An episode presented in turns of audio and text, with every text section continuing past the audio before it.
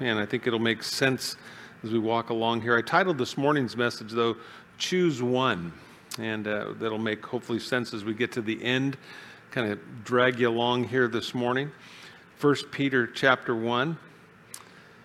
We'll take a moment here, and uh, as we find your page, just to remind you uh, again, as we give to the Lord, we're doing that electronically at this point. Uh, the guys aren't coming by and dropping the basket uh, in your lap as we're practicing social distancing, but uh, thank you for your faithfulness in giving to the Lord. Father, as we open up your word, Lord, we do open up our hearts afresh this morning. Lord, I, I think most of us uh, would say that we love fresh bread. There's just something about the smell of fresh baked bread in the morning. And Lord, thank you that your word is, is like fresh baked bread for our soul.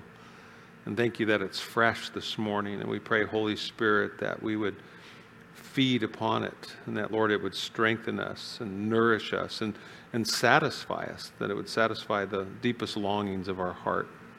And again, I thank you for these that are here, those that are watching online this morning. Lord, have your way, Lord, in each of our lives, we pray, for the glory of God. And for our good, we pray these things in Jesus' name. We all agreed saying, Amen. Amen. Amen. You know, there was a, a, young woman who was she was having a, a hard time in life, and she went to her mom and she said, "Mom, you know, I just want to give up."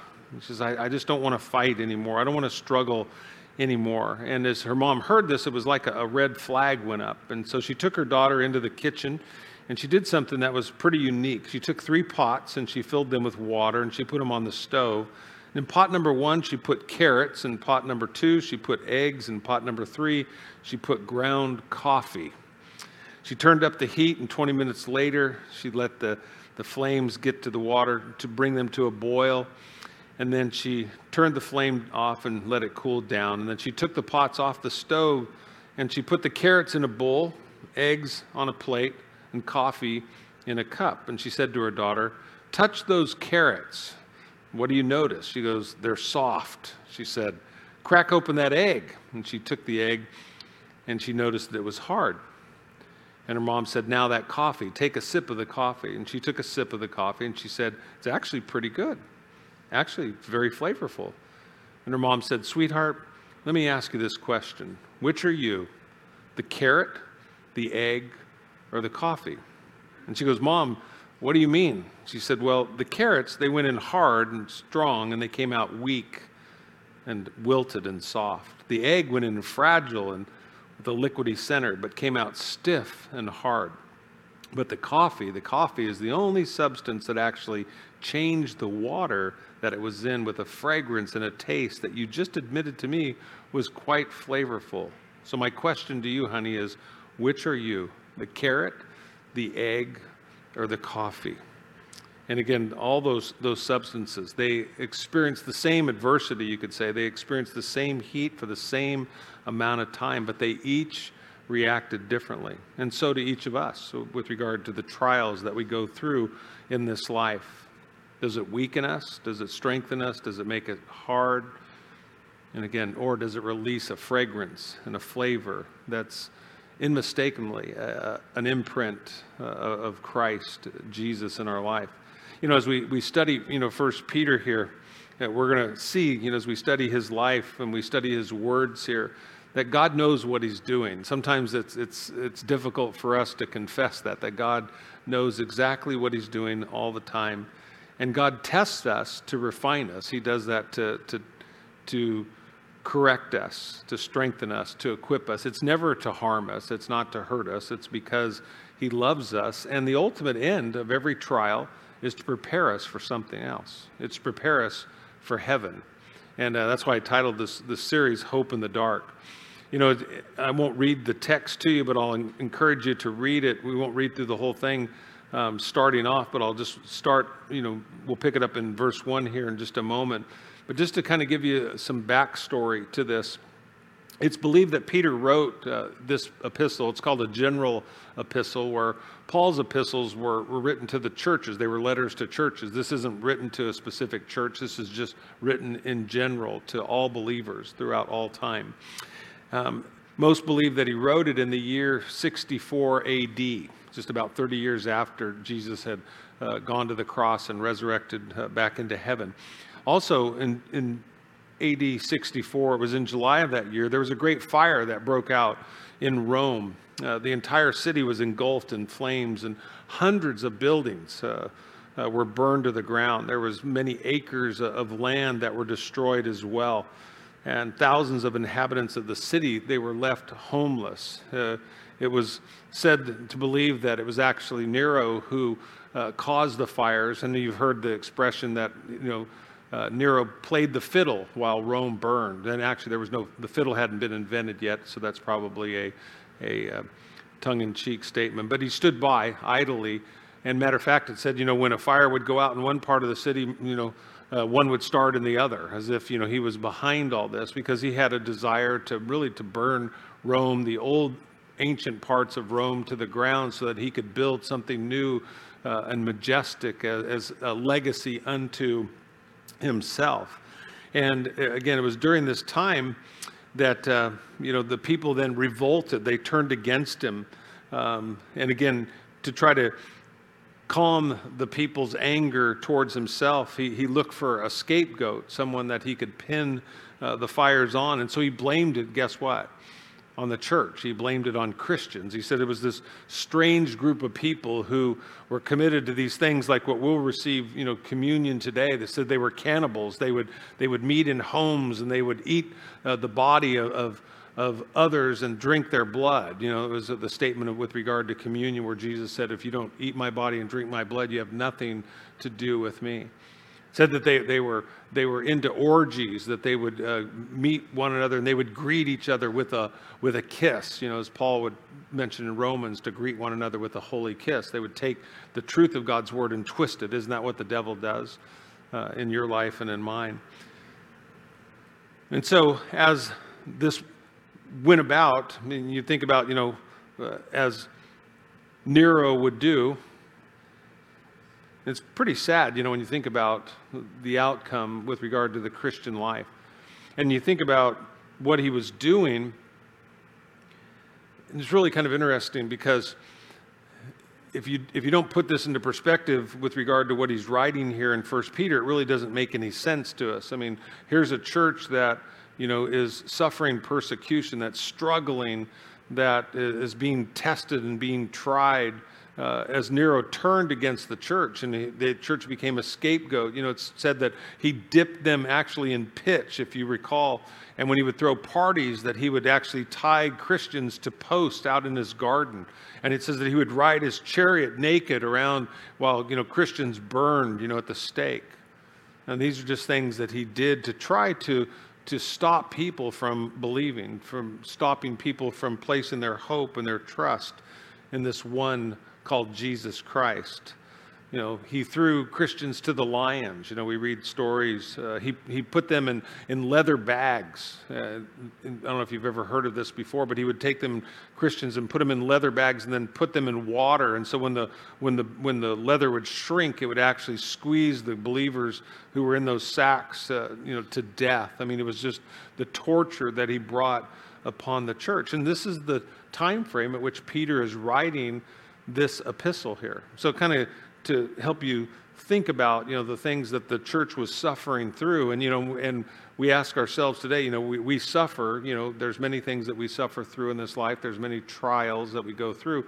But even is it even comparable to the things that are that are taking place? And as I shared last week, even in other parts of the world, you know, the martyrdom today is just as prominent as any time in the history of the church. You know, we just don't see it as much uh, you know, at all hardly in the United States of America, but it's still occurring. And so this is the time that Peter writes this, and he's writing this again to the exiles or those, the strangers, you could say, that are in the dispersion there.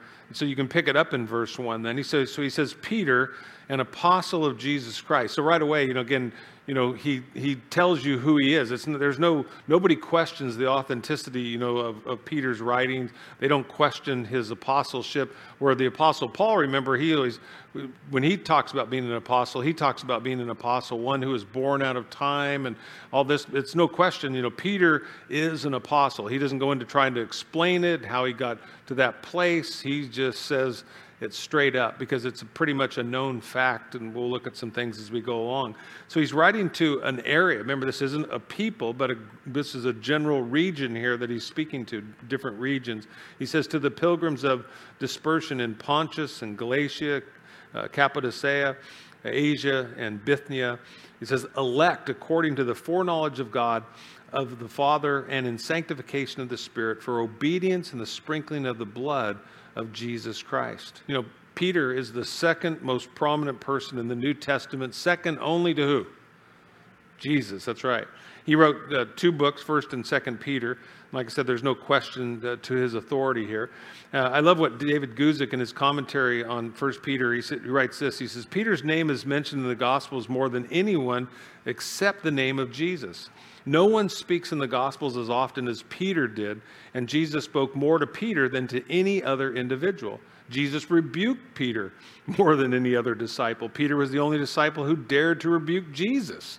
Peter uh, confessed Jesus more boldly and accurately than any other disciple. Peter denied Jesus more forcefully and publicly than any other disciple. Jesus praised Peter more than any other disciple. Jesus addressed Peter as Satan alone among the disciples. Since Peter's so prominent in the gospel records, it's worthwhile to remind ourselves of some of the important mentions of Peter uh, the record of, of, biblical history. When Jesus woke up early in the morning to pray before the sun came up, Simon Peter led the other disciples on a hunt to find Jesus and to tell him what he should do. Peter put his nets out at the discretion and the direction of Jesus to bring in a massive catch of fish. Peter went on a unique outreach trip with the other disciples. Peter stepped out on the boat during a raging storm and walked on water with Jesus, if only temporarily. Peter was the one who said, Lord, to whom shall we go? You have the words of eternal life. Also, we have come to believe and know that you are the Christ, the Son of the living God. Peter also saw Jesus transfigured in glory together with Moses and Elijah. Peter was the one who asked Jesus how many times we should forgive a brother that sins against us, quoting a higher number, uh, seven times seven. Peter was the one who asked Jesus, after the encounter with the rich young ruler, what the disciples would receive for giving up everything to follow Jesus. Peter was the one who insisted that Jesus would not wash his feet, and then he commanded Jesus to wash his whole body. Can you relate to Peter at all? Yeah. That's, that's why I want to share these things with you, is to remind you that, you know, uh, you know, here's Peter, the most known of all the apostles, you know, in Scripture, but he has feet of clay, just like the rest of us. It says Peter heard Jesus predict that he would deny him three times, and Peter replied, Even if I have to die with you, I will not deny you. And the rest of the disciples agreed. Peter was the one who cut off the ear of Malchus, the servant of the high priest, and when the soldiers came to arrest Jesus. We know that he tried to cut off his head. He's a better fisherman than he was a swordsman. That's what we learned from that. Peter denied Jesus three times cursing and swearing they didn't even know Jesus, refusing to even name the name of Jesus. Peter was the one who ran with John the disciple to the tomb uh, on the morning of the resurrection after hearing the report of the women that the body of Jesus was not in its tomb.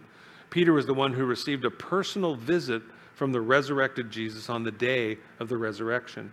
And Peter received public restoration of Jesus in front of the other disciples after the resurrection of Jesus. So Peter, all throughout the scriptures, you know, is, is known and, and has such a, a unique relationship with the Lord, one that's close and yet far. You know, again, we can relate in so, so many ways.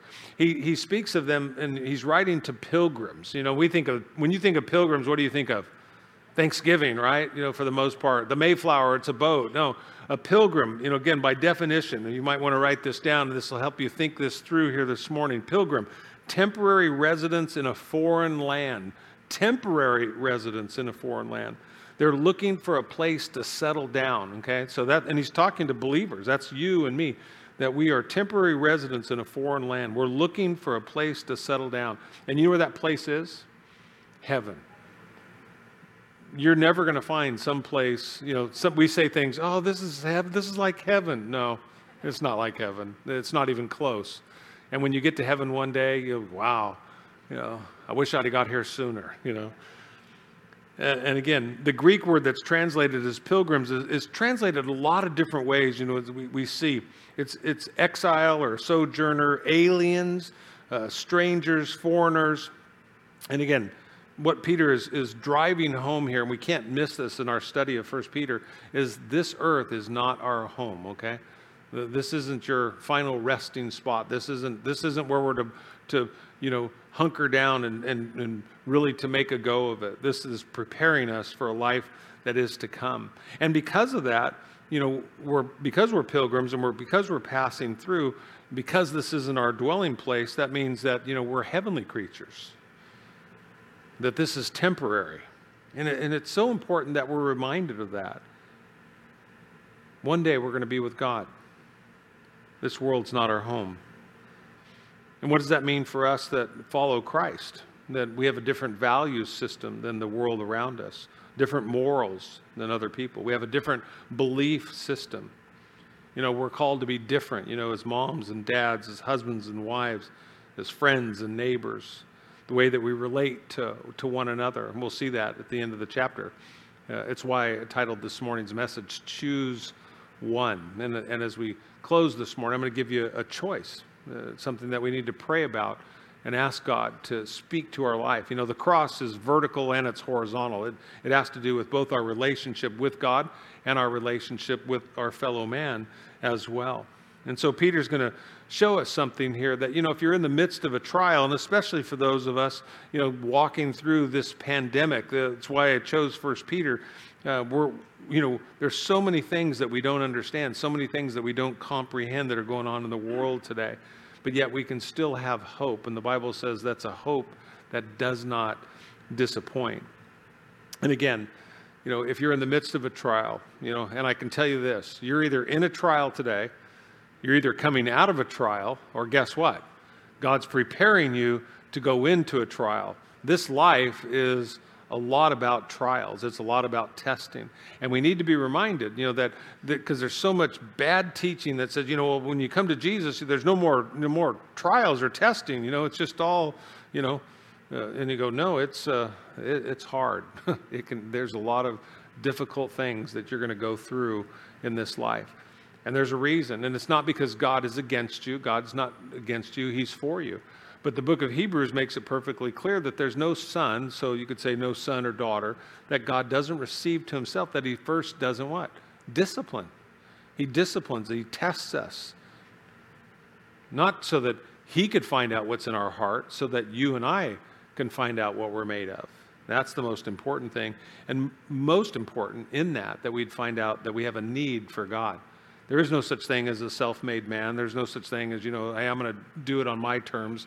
No, it's, it's again, uh, it's appointed unto man to die and then meet God face to face. You know, we're all going to stand before the Lord one day. The key is, are we ready? Are we prepared to meet him face to face? And so, you know, people will say, you know, that the focus of the Christian faith isn't all about going to heaven. You know, you've heard that expression, you know, they were so heavenly minded, what? They're of no earthly good, right? Well, really, it's the other way around. It's we'll never be earthly good until we become heavenly minded. And that's really what you know Peter is is driving home here. And so uh, again, you know, making sure that you know we understand it. You know, Peter's telling us, you know, that we've and if we're going to live this Christian life and we're going to live it in a way that is pleasing to God, then we need to take the Bible seriously. We need to take the Word of God very seriously. And we need to submit ourselves to God. We need to surrender to God. You know, Jesus said, you know, when you think about being a disciple, a disciple is to be a what? A follower or a learner, right? And Jesus said, you know, because people will go, well, you know, I'm a, I'm a disciple of Jesus. I, I go to church. I read the Bible. You go, that's not what Jesus said. Jesus said, if any man desires to come after me, let him what? deny himself. That's deny himself and pick up his cross and follow me. How often? Did he say on Sunday or Wednesday or Tuesday and Thursday? He said, Follow me what? Daily. It's a submitted, surrendered life. It's a Christ centered life. And it's, it's a great challenge for us. It's a way that we have to look at our own heart and go, Am I truly in Christ? Have I truly died to myself? Or is it, you know, Jesus plus something, you know, equals something in my life? Well, you go with regard to salvation, it's Jesus plus what? Nothing. It's, it's Christ alone. And so this understanding that Peter has, and the reason I, I wanted to read those things at the beginning is that we can all understand Peter was pretty flaky. Is that pretty safe to say? He could be a lot like me, he could be a lot like you. Okay? But God saw something in him, just as he sees something in me and he sees something in you. But it's God who works in us, both to will and to do for his good pleasure. Greater is what? He who's in you than he who's in this world. Yeah. So it's really about de- becoming dependent upon God, not just adding God, you know, to our life. And unfortunately, many believers, it's just, well, I believe in Jesus, like, you know, okay, well, he's my Savior, and I, I, I appreciate that. But what Jesus desires is so much more. And again, and, he's, and it's not works. I mean, his, what the point that he's driving home continually with us is what God has done for us in Christ. It's no one works their way into heaven. We work because we're on our way to heaven. There's a big difference there. You we're, you know, by grace we've been saved through faith and not of works which any man can boast. It is the gift of God, okay? And it's one of the things that Peter is driving home. And if anybody knows that, hey, you know, if we got in on what we did, Peter's going, man, I'd be on the outside looking in. But thank God for every time that Peter denied Jesus Jesus offered him an opportunity to be restored. Where sin abounds, grace does all the more. For Peter, for me, for you. And God does that. Why? Because that's part of the breaking process when we realize the goodness of God and how good and how faithful God is. He says, you know, grace and peace be multiplied to you. You know, the beauty of wherever you see grace, you see peace. They're like twin sisters, you know, they, they travel together. Look at there in verse 2. He says, Elect according to the foreknowledge of God the Father in sanctification of the Spirit for the obedience and the sprinkling of the blood of Jesus Christ. He calls us elect there. What does that mean? That means God chose you. Did you ever in school get have where they broke up into teams and they had a captain and they picked teams and they went, you know, I'll take so and so and I'll take so and so. It was fun to be chosen, right? You don't want to be the last person. You know, they go, and the, where the teacher actually had to step in. This, this is so humiliating, where you don't even get picked. Like they're going, okay, you, you can have the last two picks. You can have Mike and the other person. You know, that's when you go, man, that hurts. Where the teacher goes, okay, you have to take so and so. Well, teachers got smart. They put the, the less talented players, you might say, as the captains, right? Then they got to choose the team. And you got to kind of see, you know, what it felt like on the other end of that. But we can rest assured today God has chosen each and every one of us in Christ Jesus. You know, you weren't the, the, the last pick, so to speak, in that regard. It's like God's going, oh, well, I mean, come on, you know, you can be on my team, you know. And, and if you've been there, you know that that feeling, it doesn't, it, there's nothing special, you know, about being picked like that. But that's not God's heart. He says that we were chosen, that we were elect. It wasn't random that He did it, but it was according to His foreknowledge. I can't remember if it was Billy Sunday who said this or, or D.L. Moody, so forgive me in this, but he said, You know, I, I'm certain, he said, I'm thankful that God picked me you know, beforehand because I'm sure he wouldn't have chosen me afterward, meaning that, you know, you can figure it out in sanctification and for obedience. See, there's a purpose in God choosing you. See, it wasn't just people go, oh, you know, I get saved and I give my heart to Jesus and I just go on and just do, live my life the way that I choose. No. It's about submitting and surrendering our hearts to Him. He says, the reason He chose you was in sanctification and for obedience. Sanctification is a process, right? You know, I, have never heard this term used so much that is in baseball in, in recent years. They go, it's a process. It's a process. We're committed to the process. They, you know, the process. Well, that's the Christian life. It's a process. It's a process. It's from it's changing from glory to glory. I was teaching the Recovery 180 group on, on Friday night, and I was talking about the difference between uh, recovery and transformation. See, recovery is what people want. They go, Oh, I'm just trying to recover. I'm trying to get the old life back. Well, you couldn't get the old life back if you wanted the old life back. And that's true in any of our lives because the gospel is not about recovery at all. It's always about transformation. What God wants to do in my life and in your life isn't to get your old life back. People are going, Oh, I just, I just want pre COVID. No, you don't. Pre COVID wasn't any good anyway. It was different. You go, We want better. We want transformation, amen? You know, you go, but we love familiarity. And so sometimes we'll settle for less. Verse 3 goes on, it says, Blessed be the God and Father of our Lord Jesus Christ, who according to his abundant mercy has begotten us again to a living hope. You might highlight that a living hope through the resurrection of Jesus Christ from the dead. Again, understand this God's not giving you a to do list today. He's not saying, okay, this is what I want you to do. Go out and do this, go out and do this, go out and do this. What is He doing? All through Scripture, before God ever instructs me and you in what to do, He reminds us of who He is. Amen? Uh, of what He has done for us. You know, we sing you know, a worship song about it. It's, it's, you know, not what I've done, but what He has done. It's not who I am, but who God is. Man, and we, when we get that perspective right, and so many things change for the good in our life. That, that word begotten, it's an interesting word there. You know, really what God has done is He's rescued us. And, and we were born again. We were, we've been born again into the family of God, into a living hope. Not a hope that, that comes and goes, but a hope that never fades away. See, there's a big difference there. Some people say, well, I'm kind of hoping, you know, like, like it's a dart, you know, like I hope no, the beauty of, of hope in Scripture, when, it, when it's a God infused hope, you know, Hebrews 11 says, faith is the assurance, right, of things hoped for, the evidence, evidence, meaning that it's, it's going to come to pass. With the things that God declares in His Word, the things that He's telling you and I, they will come to pass. So when we, ha- we have a hope, it's a hope with an expectancy. It's a hope that, yes, this is going. They go, Are you sure about that? I am sure. We don't hope, the Bible says, for what we see because we see it. We hope for what we, what we don't see. Yeah.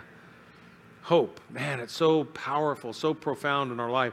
You know, I love that expression, you know, that a man can go, you know, six weeks without food. He can go, I don't know, they say that. I couldn't. But I mean, six weeks without food, six days without water you could go six minutes without oxygen, but you can't live six seconds without hope. And you know, as a pastor, I've watched that. I've sat with people, you know, held their hand when they passed from this life into eternity. And I've sat with people that just gave up hope. And they gave up hope and they were dead within some minutes, some hours. Didn't even take days. They just gave up hope. Hope is so powerful, so profound because hope in the gospel sense is the reality. It does not disappoint. It will come to pass. Understand this. I go back to, you know, how we began this morning. So here's Nero, right? He's persecuting the church. He's dipping Christians in, in pitch and he's lighting them on fire. He's feeding them to the lions. He's dragging them behind chariots until they just, you know, are, are bludgeoned to death, killing them finding all these cruel ways, you know, and, and people are living some in, in tremendous fear, like, you know, and Jesus said, don't worry about, you know, what man can do to the body, but rather fear him who can kill the body and the soul and cast them both into hell. And then you look at Peter's life, who we, we see the contrast, and you go, what changed from Peter being a coward to having the boldness that he had? The resurrection of Jesus Christ, what we'll celebrate today. That he saw Jesus risen from the dead. He saw what he suffered and what he went through. And three days later, just as Jesus said, he said, Destroy this temple, and in three days, I will raise it up. And he did. And it changed his life, and it'll change my life. It'll change your life every time we encounter the resurrection. It's why we need to be students of God's word. It's why we need to be people of God's word, because there's so many things that you know, the world is going to want to shove down your throat. And you think about it. I mean, just be honest. You know, with the, the information, you know, overload that's out in the world today, does it does it when you when you watch, you know, the news, whatever, even whatever your favorite channel is, do you walk away from it going zippity doo dah, zippity yay, hey my oh my, it's what a wonder. No, you walk around, and all of a sudden you start complaining, you start griping, you go because it's called what? Garbage in, what? Garbage out. Yeah. And we, and we just, but we continue to do it. Like, why? Do you just like having a bad day? I mean, it's self inflicted. That's what's so funny about it when you think about it. Being born again, you know, is the greatest event that's ever happened in any of our lives. I mean, if you think about it, every good decision you've ever made in your life stems from that decision. And you think about it. You go, if I hadn't given my life to the Lord, I never would have met my wife. And if I hadn't met my wife, I wouldn't have my kids. And if I didn't have my kids, then I wouldn't have my grandkids. You know, you think about all the things, you know, and then I wouldn't have met my mother and father-in-law who are right there in the back. You know, and no, I mean it's like, you know, I wouldn't know you guys. I mean, every every good decision I've ever made in my life is tied back to my born again experience. I got all kinds of them that aren't. You go, but you think about it in your life.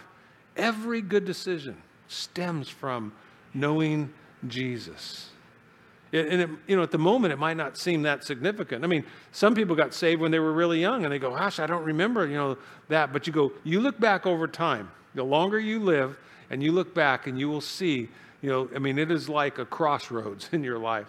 The the best decisions that you and I will ever make will come from being born again. Verse 4 goes on, it says, To an inheritance incorruptible and undefiled that does not fade away. Aren't you glad? You know, people watch the stock market, right? And it goes up and down, up and down. Or people that invested all their money in Enron years ago. And then one day Enron was there, and the next day Enron was what? Poof, it was gone.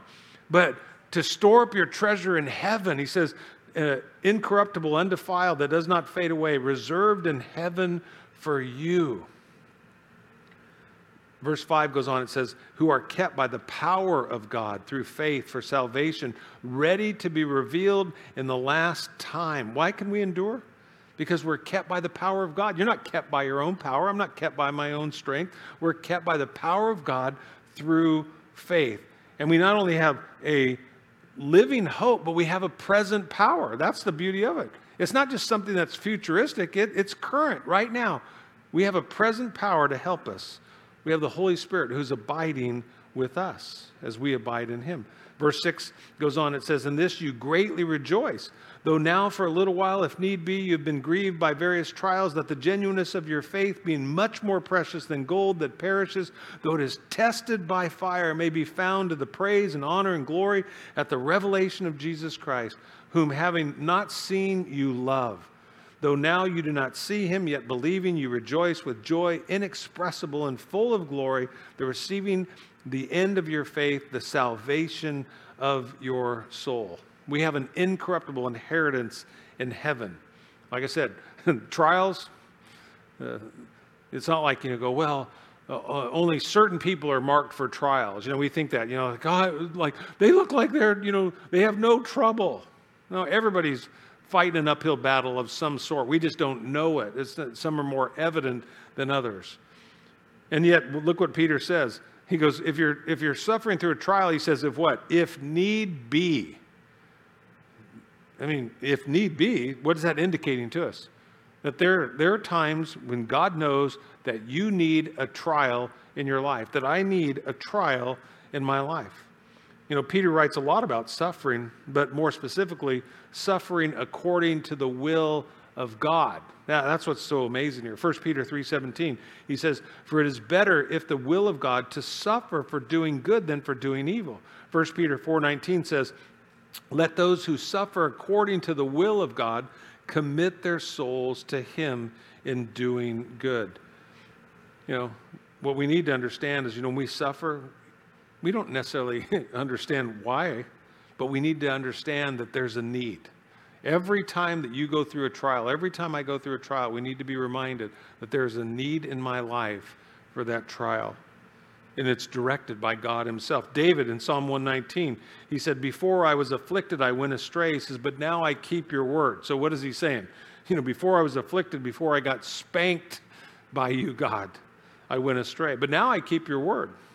What do trials do then? Trials, they correct us.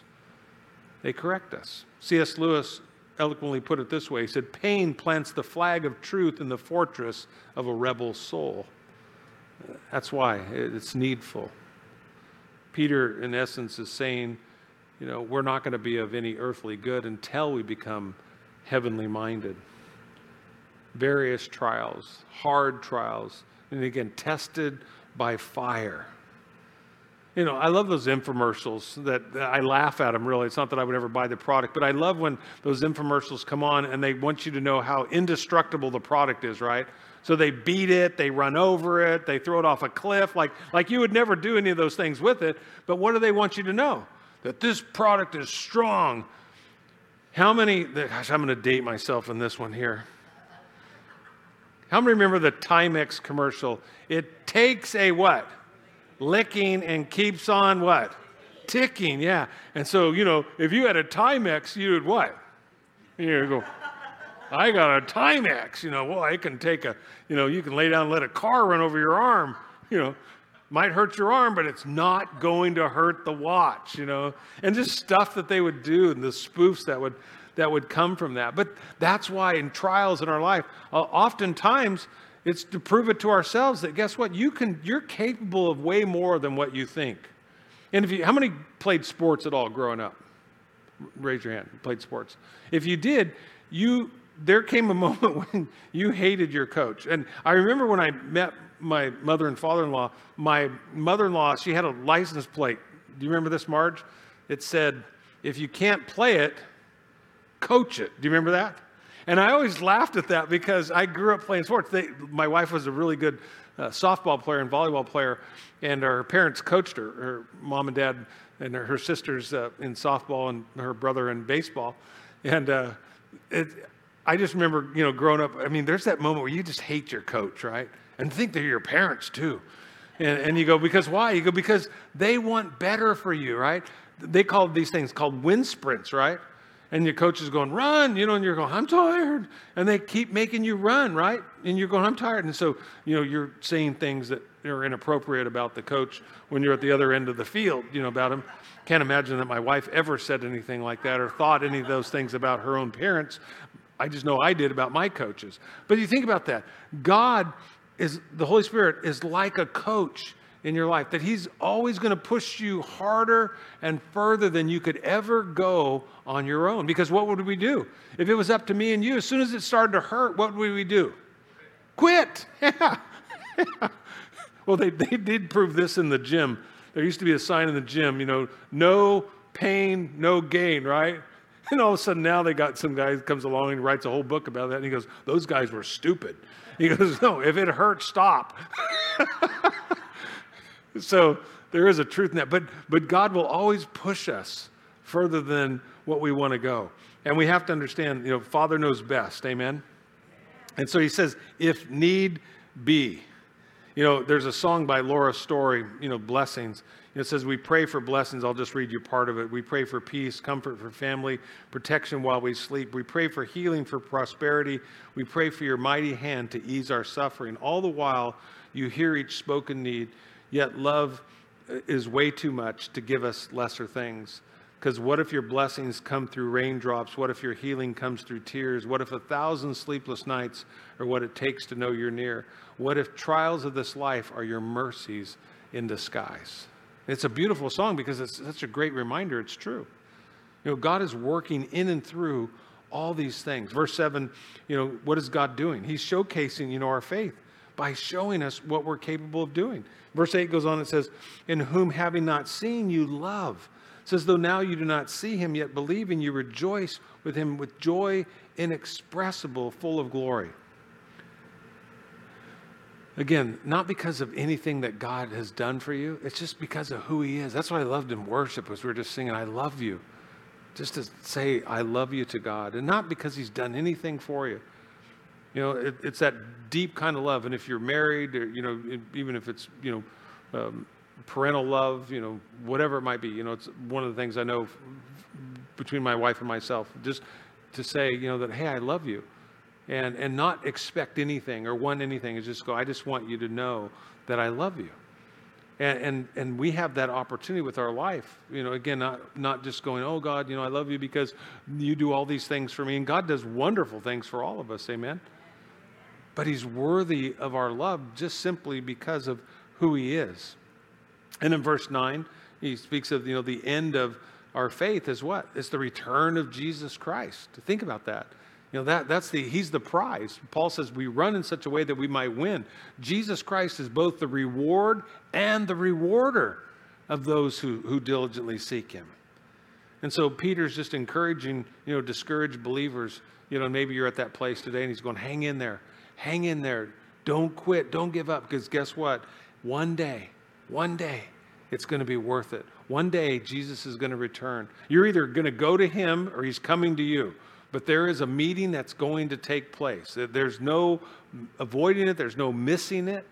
And our hope is that one day he'll say, What? Well done, good and faithful servant. Yeah, that we served him faithfully. Verse 10 says, Of this salvation the prophets have inquired and searched carefully who prophesied the grace that would come to you. So they were they spoke of of Jesus' birth. They spoke of his life. They spoke of his death. They spoke of his resurrection, but they didn't get to see it. They longed to have a New Testament, this thing that we have right in front of us that we get to read.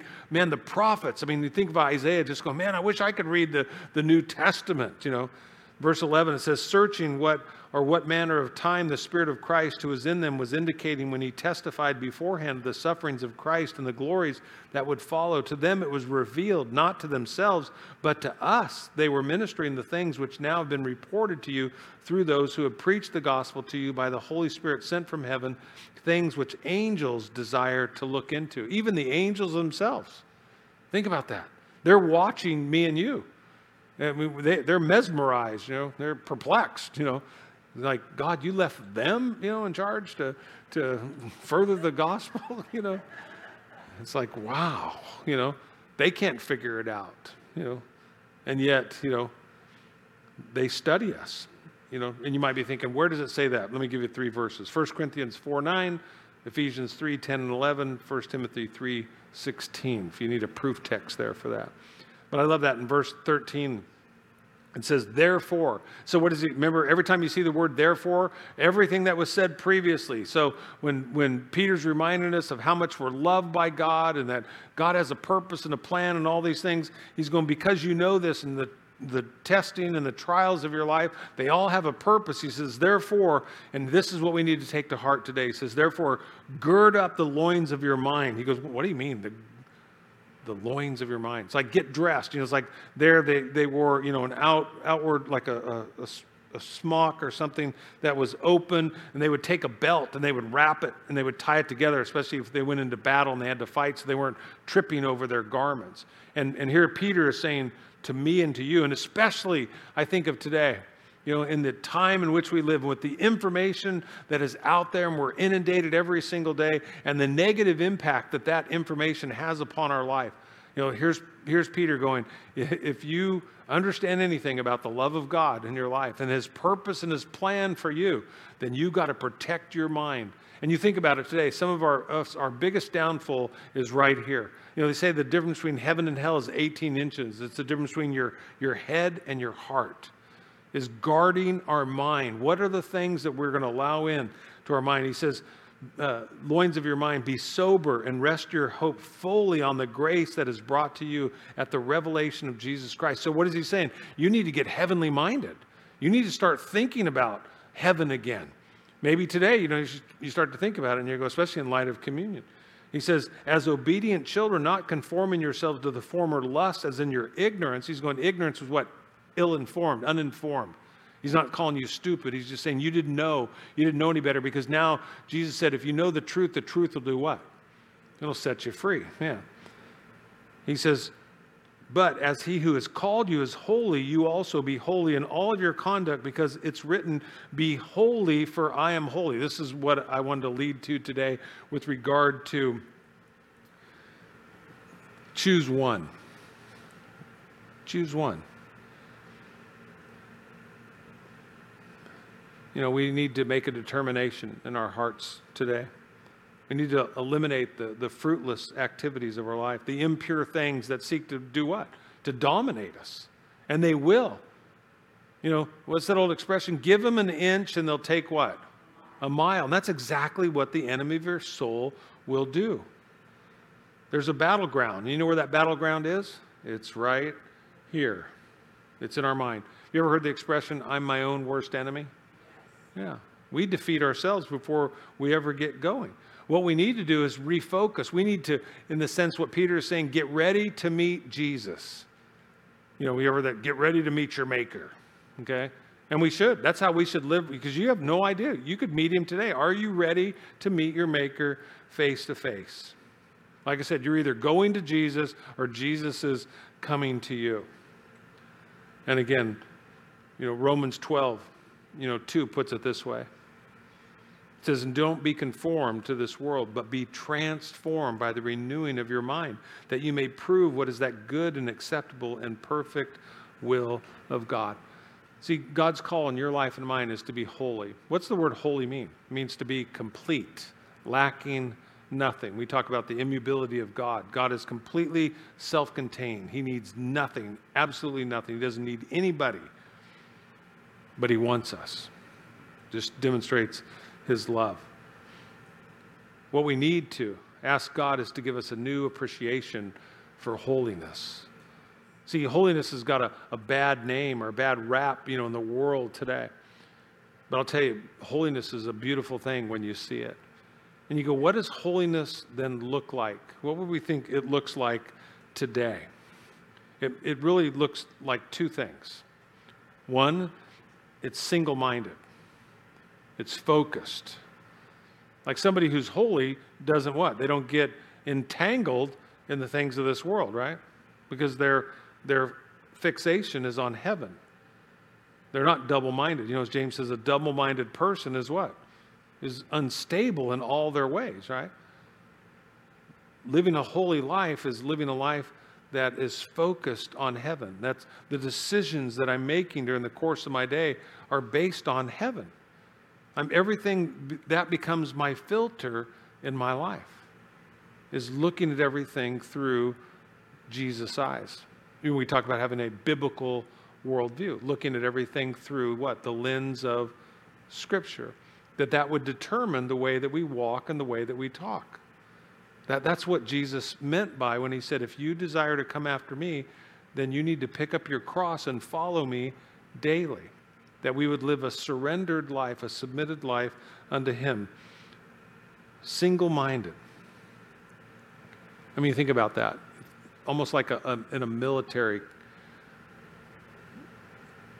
If you were part of any military branch, you know, most, most people in the military take pride in whatever, you know, branch they're in and their uniform because it's a reflection of, of the one that they're following, right? That they're, they follow orders. Like we, we respect, you know, uh, men and women who, who serve in, in the armed forces because we see what submission is really about and, and living under authority and the discipline that it takes to do that. And we respect that. We see that uh, as, as something that's holy.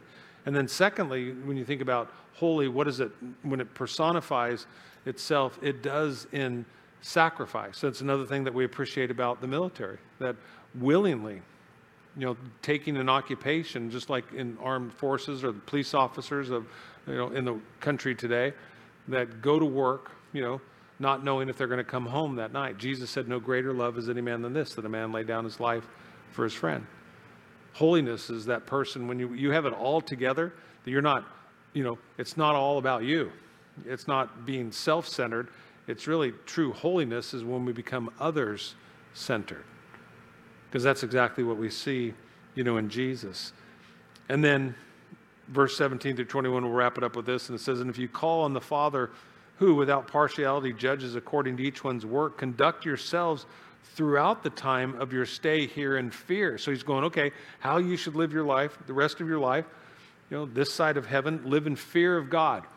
That's healthy fear, reverent fear of God, knowing that you were not redeemed with corruptible things like silver or gold from your aimless conduct received by the tradition of your fathers, but with the precious blood of Christ, as of a lamb without blemish and without spot. He indeed was foreordained before the foundation of the world, but was manifest in these last times for you, who through him believe in God, who raised him from the dead, gave him glory, so that your faith and your hope are in God. He's saying what? Don't lose sight of God. And that's what I want, to encourage you with today. Don't lose sight of God. God is not a man who can be fooled. You can't pull a fast one on him. You can't manipulate him by the things that you say, by the things that you do, because man looks at the outward appearance, but God looks upon the heart. God sees right through it. And so he says, you know, don't be aimless in your life. There was a cost and there was a high price that was paid in saving you and saving me. And so, what do we do? He says, Since you have purified your souls in obeying the truth, in verse 22, the Spirit in sincere love for the brethren, love one another fervently with a pure heart, having been born again, not of corruptible seed, but incorruption, incorruptible through the word of God, which lives and abides forever, because all flesh is as grass, and all the glory of man is the flower of the grass. The grass withers and the flower falls away, but the word of the Lord endures forever. Now, this is the word by which the gospel was preached to you. And so he says, you know, sense, sense. So he's, ta- he's believing that. So we're believing that today about one another. Since you have purified your soul, then do two things. If you purified your soul, this is the, the part we, God sanctifies us, but we also sanctify ourselves. The word sanctify just means set apart. And when you determine that, that you're going to live a pure and a holy life, you, live holy. That you make a decision today. You go, I'm going to I'm to live holy. And as we prepare for communion, I'll invite the, the worship team to come out. And uh, I just want you to think about this because as we receive communion today, when I said choose one, well, the Holy Spirit's going to quicken one of, one of two things into your heart today. You're, you're either here and in the sanctifying work of God, as He's going, you know, Mike, you need to renew your commitment to holiness to living a holy, pure life where I'm seeking first the kingdom of God and his righteousness, knowing all the other things will be added unto me. Or the other, like I said, the cross is both vertical, that would be the vertical side, or the horizontal. That you go, you know, and I'm doing pretty good. I mean, I'm, I'm really pressing into the things of God, but my difficulty is, is loving fervently. Because I don't mean loving who you want to love, I mean loving fervently. Jesus said, Love your enemies, love those you know, who persecute you, who use you, and spitefully use you, right? And so, as we prepare our hearts for communion, I want you to think about those two things today. In living in light of, of heaven, living with that hope of heaven, is there's a work that, that the Holy Spirit wants to do in and through our lives. That His Word endures forever. You know, the, the Word of God, you know, doesn't change. It's not, He's not a respecter of persons. There's no partiality with God. And maybe you just go, man, Mike, really both of those things are as, as deep. And you go, well, sometimes that's really about what it is to come to Christ. You know, the Bible says if, if a person's in Christ, they're a new creation where old things have passed away, and behold, all things have become new that maybe you'd start that journey, you know, of faith with God where you're no longer on the throne, but He is. Because I'll tell you, you know, we all know it that have been there. It's not a satisfying life apart from God. There is no true satisfaction. It's very fleeting. It's like trying to, as Ecclesiastes says, it's, you know, it's like trying to grab the wind. It's elusive. But determine today. Go, God, I, I need to, to live holy before you and I'm rededicating myself to a pure life. I'm going to eliminate this and this and this. And he's, the Holy Spirit's already quickened those things to you. Or you're going, hey, I'm doing pretty good in that area of my life, but where I'm not doing really good is I don't have fervent love. Fervent, you think about fervent, that impassioned, that, that's hot, hot, that kind of love, the same kind of love that drove Jesus to the cross, the same kind of love that we celebrate today. And so you pray as I will, and the Holy Spirit will do that work in our hearts. And so as we start to sing, I'll invite you to, to come and, and to receive the communion element, take it back to your seat, then we'll, we'll break bread and we'll drink the cup together.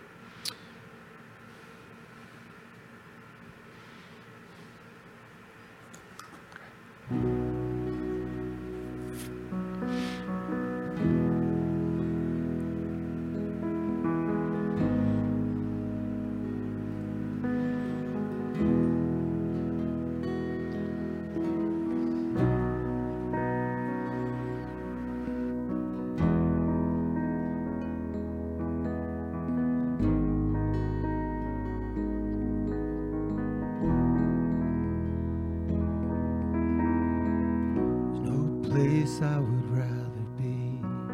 There's no place I would rather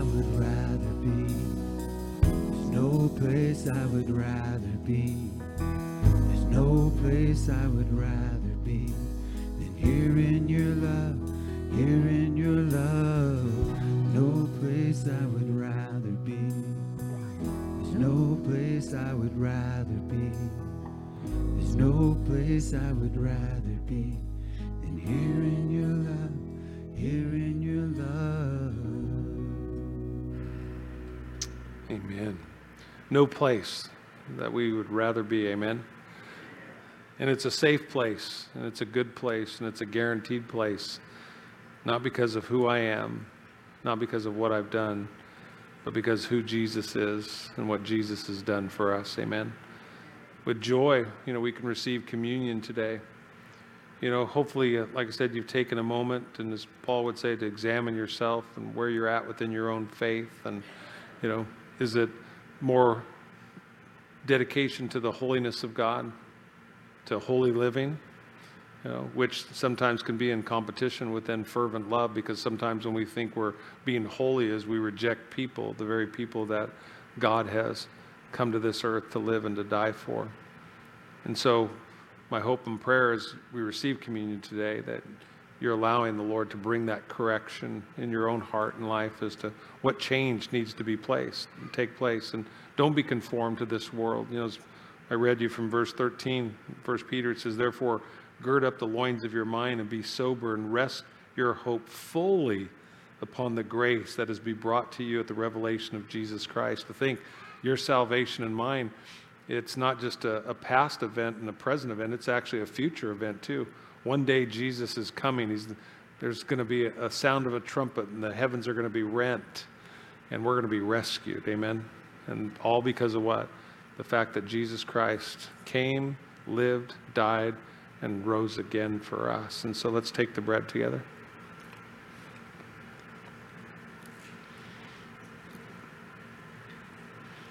And we'll take the cup. And Father, we thank you, Lord, for your word. We thank you for this time in communion to be reminded afresh that, Lord, you loved us so much that you came from heaven to die on a cross to set us free. And that maybe the greatest reminder today, especially in these days in which we live, is the reminder that we're not alone, that you're with us. And you're not just alongside us, but as we just received communion and we took the bread, we drank of the cup, that you're with us and that you're in us every step of the way. May that comfort, may that hope fill every heart today as we pray in Jesus' name. Amen. Amen. Church, we'll have you stand to your feet. We'll send you out uh, with song as you go. If you need prayer for anything, we'd love to pray with you. But uh, you are dismissed. Love on each other as you go. Be blessed today.